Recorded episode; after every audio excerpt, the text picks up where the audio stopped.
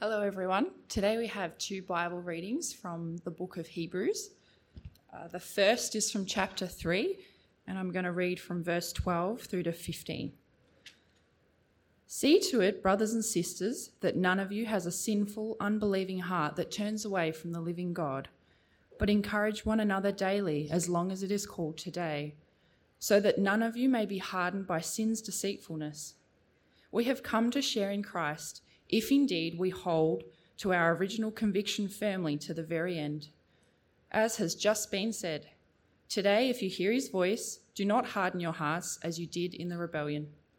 The next reading is from Hebrews chapter 10, and I'm going to read from 23 to 25. I'll just let you get there. Let us hold unswervingly to the hope we profess, for he who promised is faithful. And let us consider how we may spur one on, another one on toward love and good deeds, not giving up meeting together, as some are in the habit of doing, but encouraging one another, and all the more as you see the day approaching. Thank you.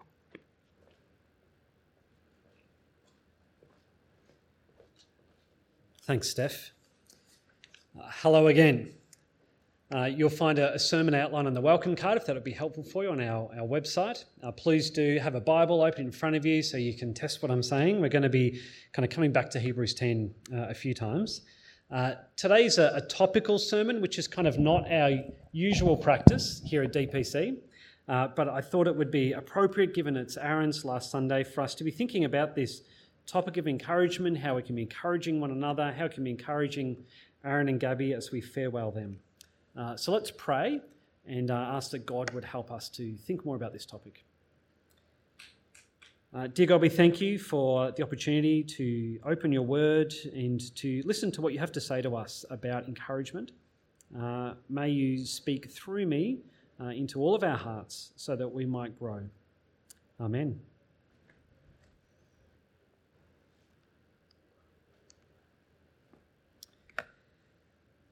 There was a man in the early church who had a reputation for being a great encourager. His name was Joseph, but it's not Joseph, the father of Jesus. This guy was a Levite who grew up, grew up in Cyprus.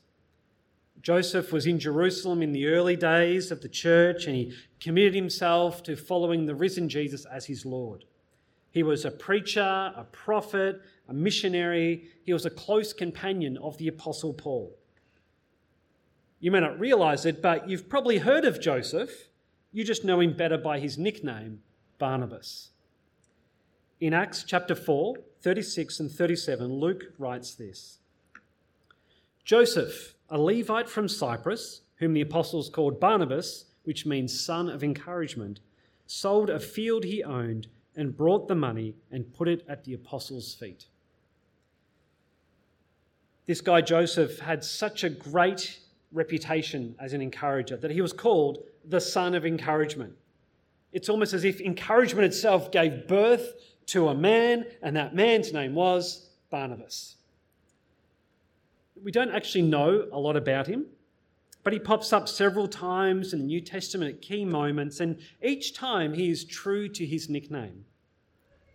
For example, when Paul was converted from a murderer of Christians into a Christian missionary, he went to Jerusalem to join the disciples, but they were all terrified. They thought it was some elaborate trap. It was only Barnabas who was brave enough to go and meet Paul and take him to go see the other apostles. Later on, the apostles sent Barnabas to Antioch, which was the first city where Gentiles became Christians in large numbers. And Barnabas went there and encouraged them to remain true to the Lord. And many more people were converted through his ministry.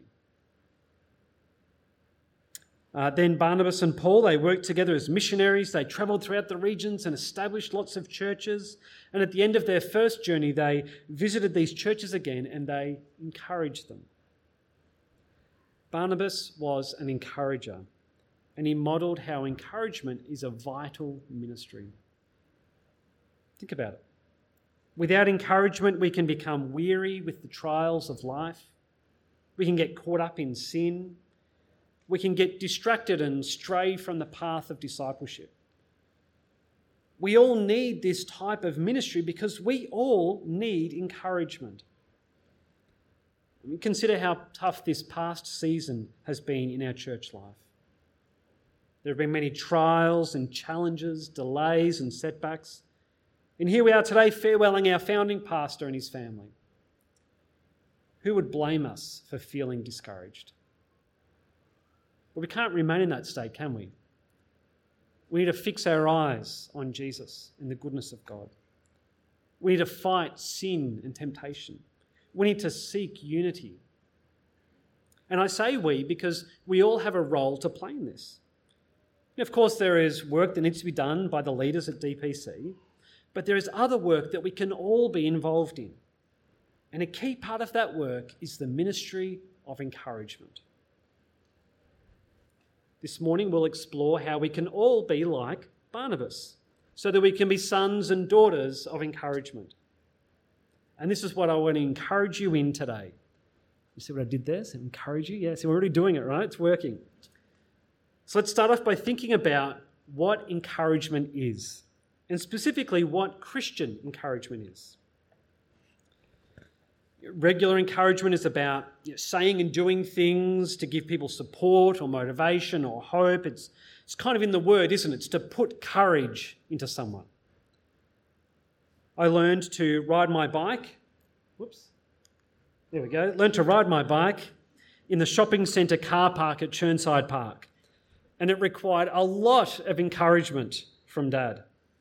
He had to encourage me by motivating me, spurring me on, uh, one time I failed to use the brakes and I hit the edge of a garden bed and flipped over the handlebars into a bush. So dad had to do some other sorts of encouragement then. Encouragement in the form of comfort and hope and reminding me I can do this. I did learn how to ride my bike.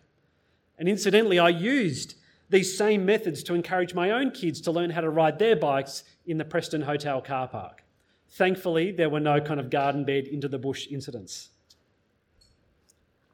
And so, encouragement in general is about helping someone to move forward in some way by offering support, confidence, comfort, or hope.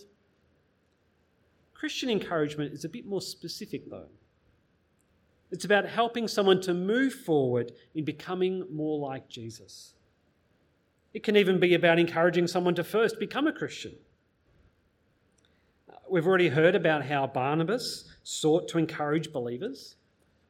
So let's turn now to Hebrews 10 to think a little bit more about a Christian take on this topic. This is going to be our key passage for today. This is what we read in verses 24 and 25. And let us consider how we may spur one another on toward love and good deeds, not giving up meeting together as some are in the habit of doing, but encouraging one another, and all the more as you see the day approaching the letter to the Hebrews has a really strong focus on calling Christians to fix their eyes on Jesus and to persevere in following him. The author is well aware of the traps and temptations and distractions that we all face. He is aware that the Lord Jesus will one day return and he will judge unbelievers and he will gloriously transform believers. And so he calls us to all be engaged in the ministry of encouragement to spur one another on. But how do we do that? It's all about God's Word. Our gospel communities started a new series this week called Six Steps to Encouragement, which was written by Gordon Cheng. And he sums up the purpose of his course in an 11 word statement. I'm not going to get those who've gone to their GC this week to repeat it, but hopefully this is familiar. God's Word changes us, through us, it can change others too. We know from the book of Genesis that God created the entire universe through his words. He literally spoke creation into existence. God also guides and directs people through his words. He gives commands, he gives blessings. He also promises judgment for disobedience, and then he enacts that through his words. God's words are powerful. And the most powerful words of all are found in the gospel. Think about it. The gospel, the good news regarding Jesus, it's a message, isn't it? It's a message that, when believed, it has the power to save us from judgment, to completely reshape our identity, to change our hearts, to guide our behavior. We're not able to perfectly obey God. In fact, we often find it hard to just even listen to God's word, let alone obey God's word. And so a word of judgment is spoken over us. The sentence of death is pronounced upon us by God. That's the bad news. That's the bad word. But the good news, the good word, is that Jesus lived a perfect life, yet he came under the sentence of death and bore the punishment that we deserve. And to prove that he'd satisfied the word of judgment, God raised Jesus up to everlasting life. He has declared Jesus to be the King of heaven and the Saviour of the world. And so now all we have to do is believe the message, believe the words. And a new word will be spoken over us a, a, word of forgiveness, of reconciliation, of peace, of hope. will be declared righteous and just and worthy of everlasting life. Not because of anything we have done, but because we've believed the word, the powerful words of God as they're found in the gospel. The Holy Spirit, He unleashes the power of God's words in our life to make us more like Jesus. Of course, we find this gospel message in the Bible, where there are also words that help us to live out our new gospel lives, help us to understand God better and to know how to live in His world.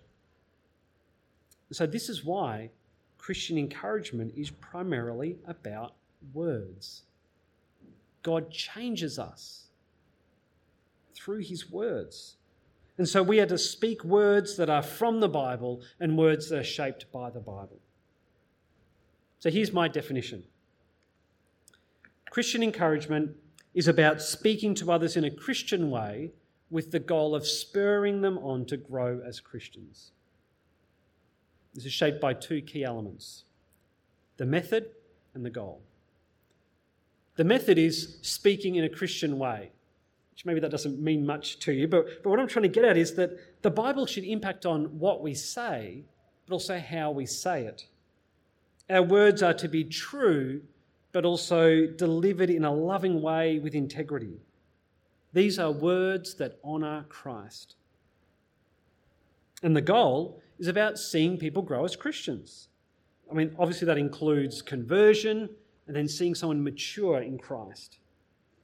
Growth can happen by being built up in our faith and godliness, through being encouraged and drawn to rely on Jesus more, and even through being warned against sin.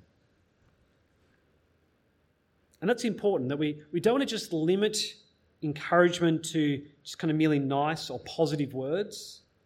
Know, sometimes there'll be hard words for us to share, words of exhortation, perhaps but they will be encouraging if their purpose is to spur someone on. Christian encouragement is about speaking to others in a Christian way with the goal of spurring them to grow as Christians. This helps us to see what Christian encouragement isn't. For example, it's not about just simply giving out warm fuzzies. Uh, there's a fable that I heard as a teenager about a land where everyone has a big bag of warm fuzzies, and furry little creatures that bring joy. And whenever someone would give one of these away to another person, that person would then feel all warm and fuzzy. They'd be, they'd be happy. And they would then give a warm fuzzy in return. But a witch tricked the people into saving up their warm fuzzies for themselves so they would have enough for themselves. And instead, they'd give out cold pricklies. The moral of the story, as far as I remember it, was to be the first one to be generous with kind, loving words, and then, and then you'll get them back in return. And see, then everyone will be warm and fuzzy rather than being cold and prickly. But the problem with just handing out warm fuzzies is that ultimately it's about people feeling warm and fuzzy. It's not about growing as a person. It's not about looking outside of yourself. It's really just seeing what can I get from that person? Oh, I'll say nice things, so they'll say nice things back to me. And so your own positive feelings become the motivation for your actions. Christian encouragement is not about handing out warm fuzzies. It's not about building up self esteem. It's not about giving people those feel good goosebumps. Instead, it's about sharing biblical truths that will help people grow and that will help people glorify God.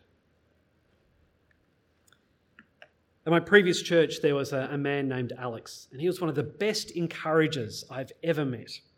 He was always ready to offer a warm welcome and a big smile. But what I loved about him most was the way he would encourage me.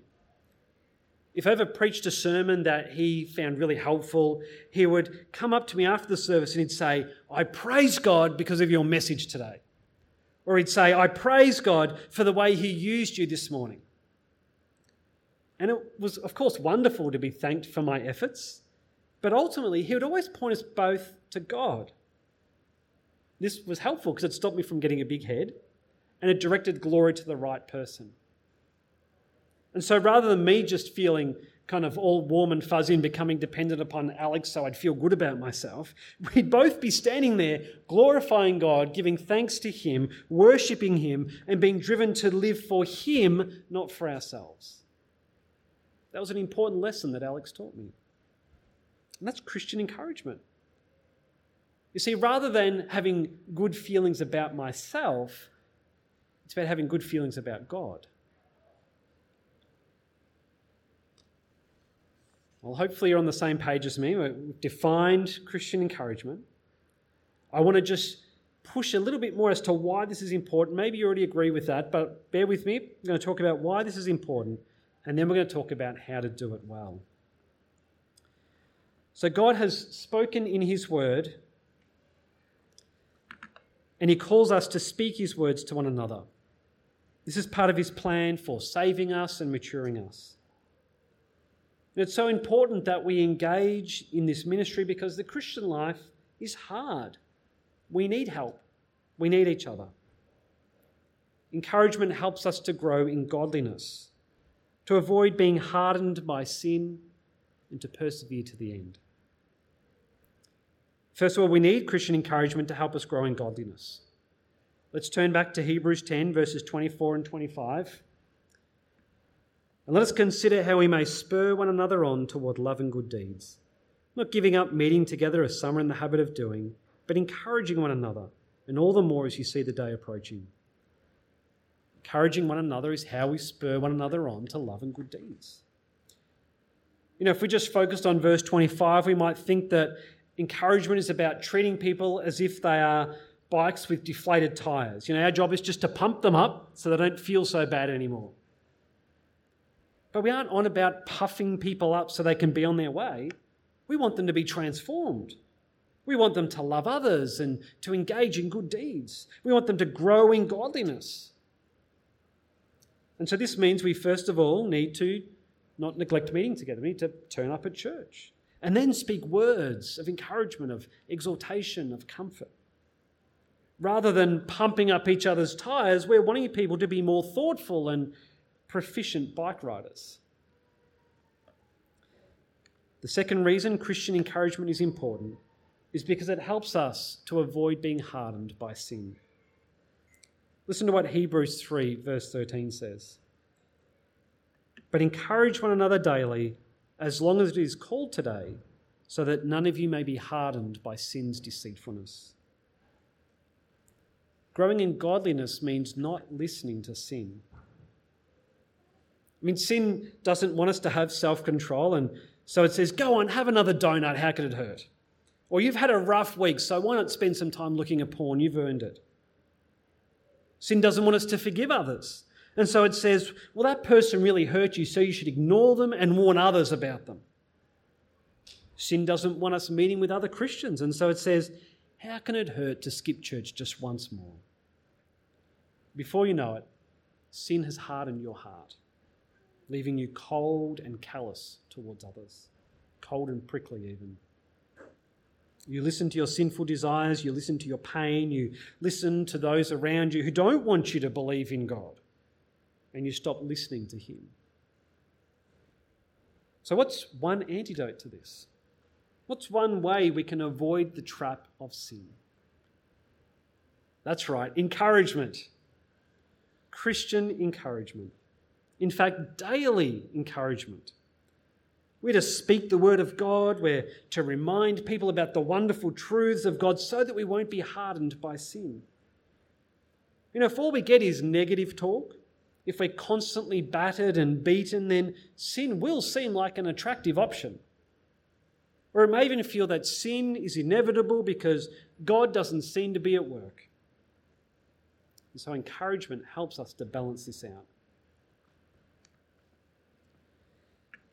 The third reason Christian encouragement is important is because it helps us to persevere. And we're back at Hebrews 10 again. It's a key passage. We're going to start from verse 23, though, this time. Let us hold unswervingly to the hope we profess, for he who promised is faithful.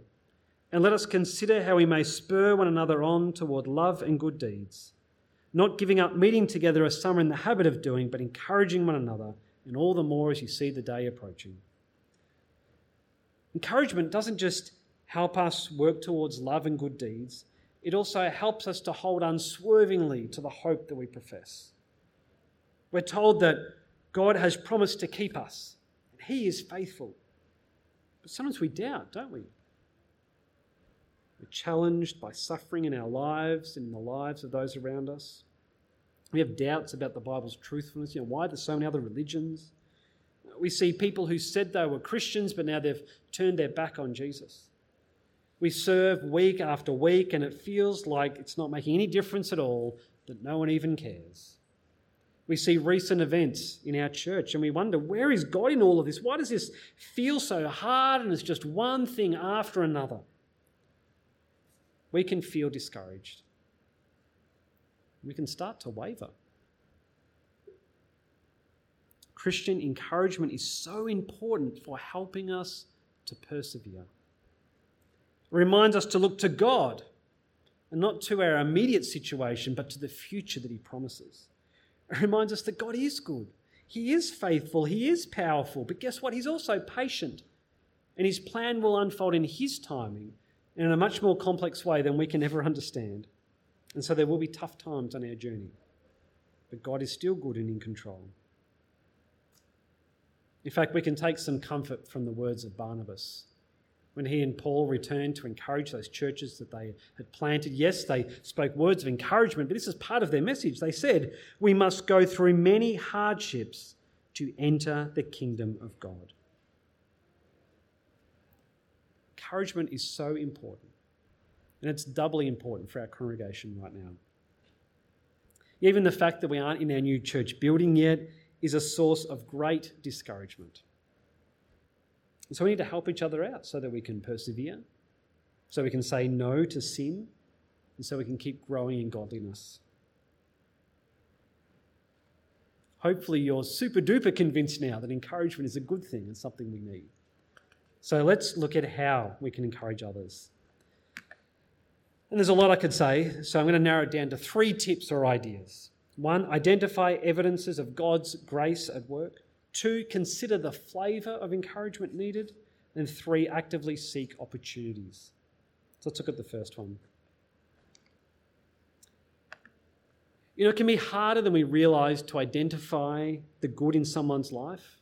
It's much easier to be negative, isn't it? You know, I bet we can easily find at least one thing about today's service that we can complain about. Maybe the way another Christian has treated us this week. We have this negativity bias, which scientists claim is part of a survival mechanism. I think it's also an indication of our sinful, fallen nature. And so when we give someone feedback on their life or their ministry, it's so easy to focus on the bad things, the things they need to work on.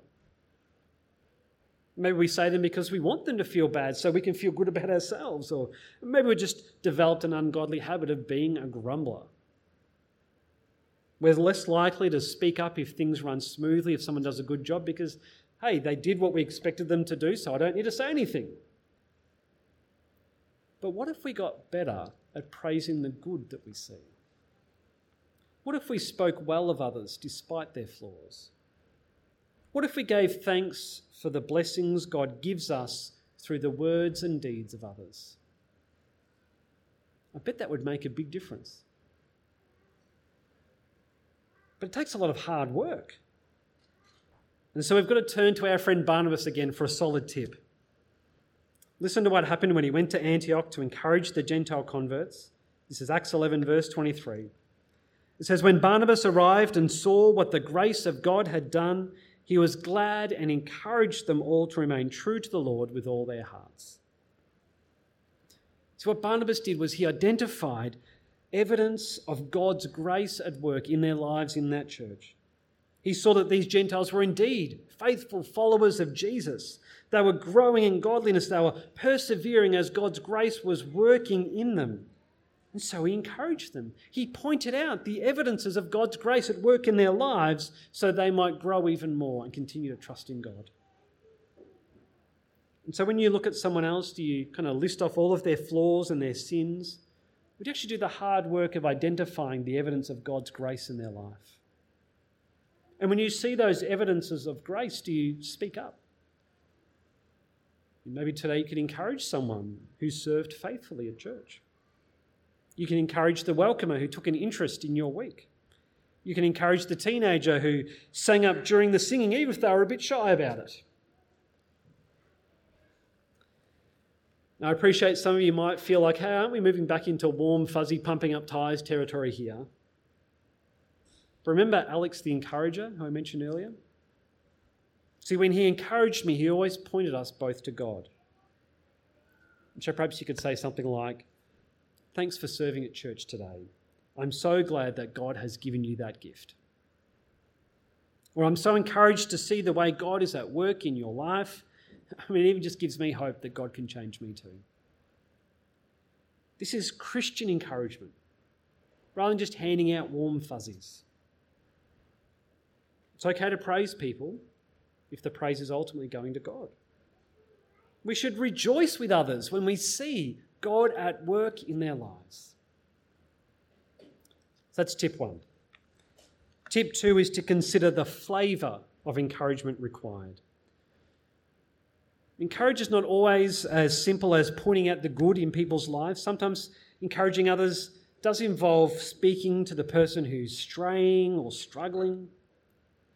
We can see it in Paul's letter to the Thessalonians, chapter 5, verse 14. He says this and we urge you, brothers and sisters, warn those who are idle and disruptive, encourage the disheartened, help the weak, be patient with everyone. Paul speaks about people who, here who are willful, who are weary, and who are weak. And while we're only told to explicitly encourage the disheartened, can you see that there could be forms of encouragement that would be relevant for the other two categories? You know, we can encourage and exhort an idle and disruptive person. It's about ensuring that sin's deceitfulness doesn't harden their hearts, they don't continue down that track. And so sometimes we do need to address the negatives in someone's life. Also, we can encourage and comfort the weak. This is about ensuring their struggles and limitations are not perceived by them as a sign that God has abandoned them when someone is sick, you don't want them to think that God doesn't care about them anymore or that somehow they're not able to grow in Christ. We can encourage them in the midst of their weakness. And so sometimes our encouragement might need a flavour of exhortation or a flavour of comfort. And so by considering this, we can speak into someone's life in a way that's helpful for spurring them on to grow in godliness. Of course, this takes skill and practice, doesn't it? And so if that feels a bit too much for you, just, just stick to the kind of positive encouragement. That's okay. It's a good place to start. Look for those evidences of God's grace. My third and final tip on how we can encourage others is by actively seeking opportunities. Let's consider Hebrews 10 one more time. Let us consider how we may spur one another on to love and good deeds not giving up meeting together as some are in the habit of doing, but encouraging one another, and all the more as you see the day approaching. Encouragement doesn't happen automatically. We need to consider it. We need to develop the habit. It's, it's not enough to simply turn up to church, we need to seek opportunities. When you're speaking to someone after the service today, why not think to yourself, how can I encourage this person today? Is there some way they've contributed to the service you can speak to? Is there something good or something hard about their week that they've just shared with you and you can encourage them about that? During the week, is there someone you can write an encouraging note to? Is there someone you can pray for? And get this, then you let them know that you prayed for them. How encouraging is that? Let's be actively seeking opportunities to encourage people. Let's be seeking ways to come alongside someone and to spur them on. Christian encouragement is about speaking to others in a Christian way with the goal of spurring them on to grow as Christians. Well, that's about it.